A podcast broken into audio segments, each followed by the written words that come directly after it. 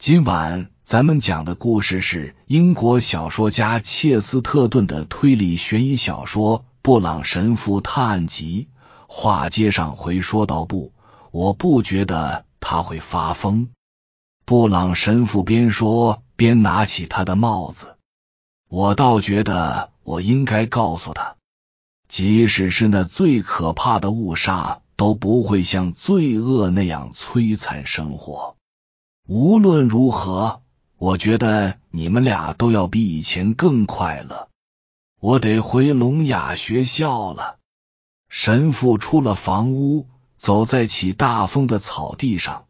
一位海格特的熟人拦住他说：“验尸官已经到了，调查很快就要开始了。我得回聋哑学校了。”神父说：“很抱歉。”我没法留下来协助调查。这里指阿姆斯特朗小姐今早厌恶、愤怒到了极点。这里的恶魔指厌恶和愤怒。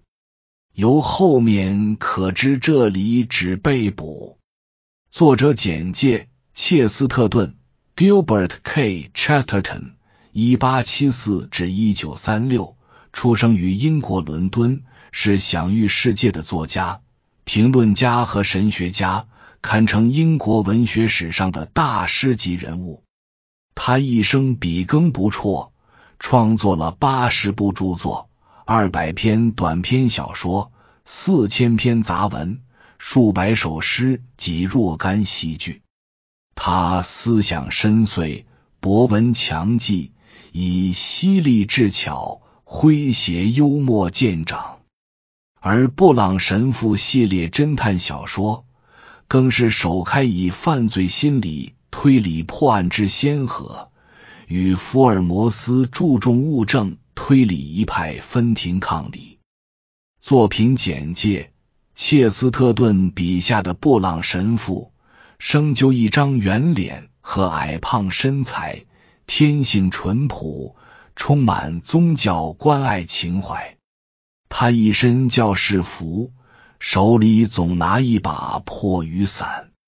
他表面沉默寡言，举止木讷，但借着对人性的洞察和对犯罪心理的准确把握，总能在冷眼旁观中寻出隐于当事人一举一动的些微琐事中的逻辑关系和心理踪迹，出人意料的揭开案情谜底。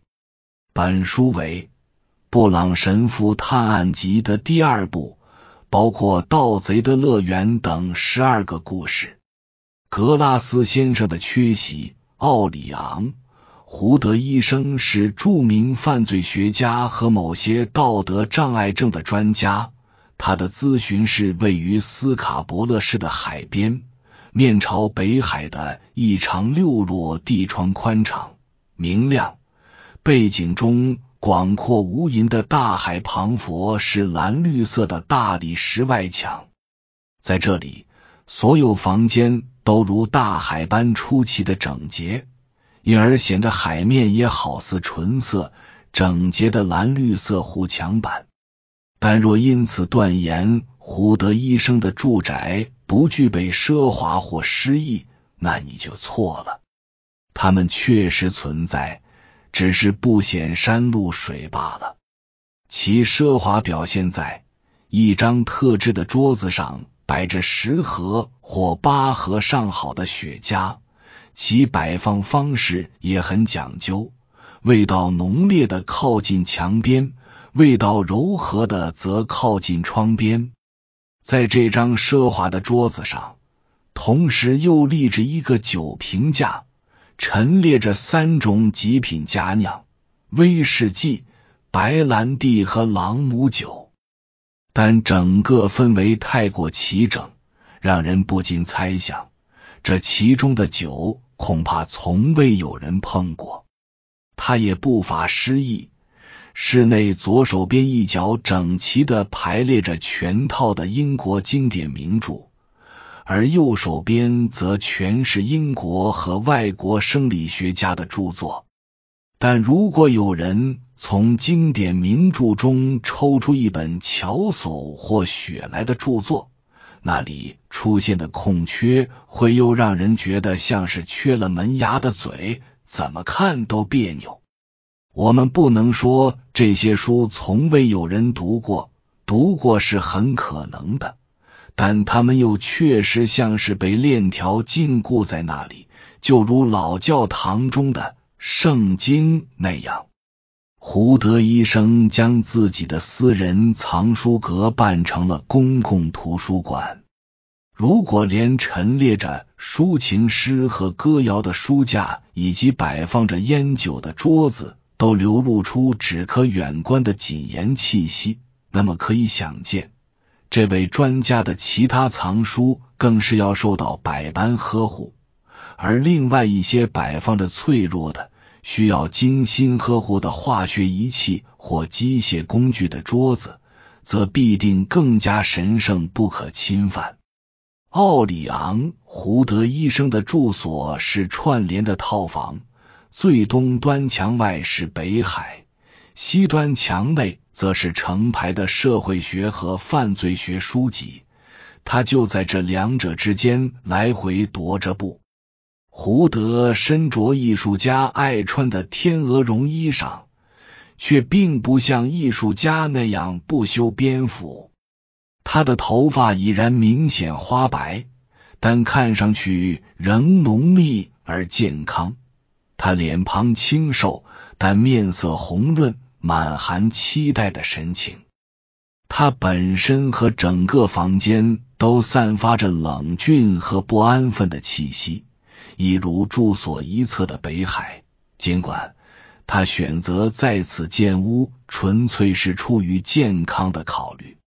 命运敲响了房门，诚心开个玩笑似的，给这个临海而立、氛围严谨的狭长居室请来一位在各方面都与这个环境及其主人大异其趣的人。随着简短又不失礼貌的请进，门应声向里开启。随之，一个五短身材的人步态蹒跚的走进屋来，手里是摘下的帽子和雨伞，竟如拾掇一大堆行李般手忙脚乱。那把黑伞毫不起眼，破旧不堪。他那弯折宽边的黑帽。虽是神职人员的专属，但在英格兰并不常见。无论从哪方面看，这人都全然是平庸和无能的典型化身。医生望着这位新来的人，尽力掩饰着自己内心的讶异。恐怕当看到一个巨大而无害的海洋动物爬进屋里时，他也不过是这样的表现吧。来人温和的看着医生，一副喜气洋洋却又喘息未定的样子，犹如一个臃肿的打杂女佣好不容易挤上了一辆巴士，志得意满的神情与手足无措的外在如此不协调的汇集在他身上。他的帽子滚落到了地毯上，那把笨重的伞又从两膝间滑下。砰然落地，他伸手去抓帽子，又俯身想去拾伞。慌忙之中，他圆圆的脸上却笑容依旧，同时开口说道：“请原谅，我叫布朗，来这里是为了麦克纳布家的事。听说你经常帮别人处理这些麻烦事，要是我说的不对。”还望多多包涵。此时，他笨拙的抓着帽子，身体怪异地微微摆动，鞠了一躬，似乎一切都已安排妥帖。我不大明白你的意思，科学家十分冷淡的回道：“恐怕你走错门了。我是胡德医生，我主要从事文学和教育方面的研究工作。”虽说有时候警察会来找我咨询，帮他们解决一些疑难重案，但是哦，我要说的是非常重要，名叫布朗的矮个子插话说：“哎，他母亲死活不让他们订婚。”他说完便靠在椅背上，似乎确信自己找对了人。胡德医生面色阴沉，眉头紧锁，可他的眼睛却闪烁着光芒，不知是出自恼怒还是觉着可笑。哦，他说。我还是不大明白你的意思。你要知道，他们想要结婚。戴着教师帽的人说：“马吉、麦克纳布和托德亨特这两个年轻人想要结婚。还有比这更要紧的吗？”胡德医生在科研上卓有建树，但有得必有失。他同时也付出了诸多代价。有人说他健康受损，也有人说他冷落了上帝，但他的科学成就并没有彻底剥夺他对荒谬的感受力。咨询医师听到率真的神父最后那句诉求，不禁哑然失笑。他一屁股坐进扶手椅中，讥讽的神态毕露无遗。布朗先生，他严肃的说。说来已经十四年半了，当时也是有人亲自登门请我去处理一个私人案件，有人图谋在市长举办的宴会上毒害法国总统。现在你的问题是，你那位朋友马吉是否适合做他朋友托德亨特的未婚妻？好吧，布朗先生，我这个人喜欢做事。我愿意帮这个忙，给马吉家人提供最好的建议，不亚于我为法兰西共和国和英王提供的服务水准。不应该说会更好，因为我又积累了十四年的经验。今天下午我正好有空，你就详细说说吧。这位叫布朗的矮个神父真诚的致谢，热情有余。却又给人不谙世事的奇怪感觉。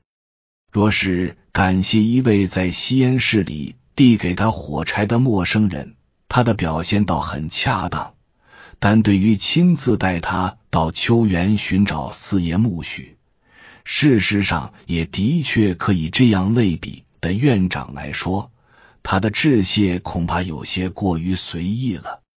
这位小个子热情的感谢之声余音犹在，便紧接着讲起了他的故事。我刚才说我叫布朗。哦，事情是这样，我是一个天主教堂的神父，教堂不大，你很可能见过，就在小镇的最北头，那儿的街道都很乱。在最外面靠海的那条街上，住着一个寡妇。他是我教会里的一个信徒，人老实本分，但是脾气不好。叫麦克纳布，扣除租房子挣点钱，还有个女儿。他和他女儿，还有他和房客之间，不知道有多少是非。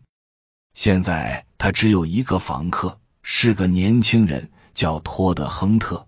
麻烦就在他身上，因为他要娶房东的女儿。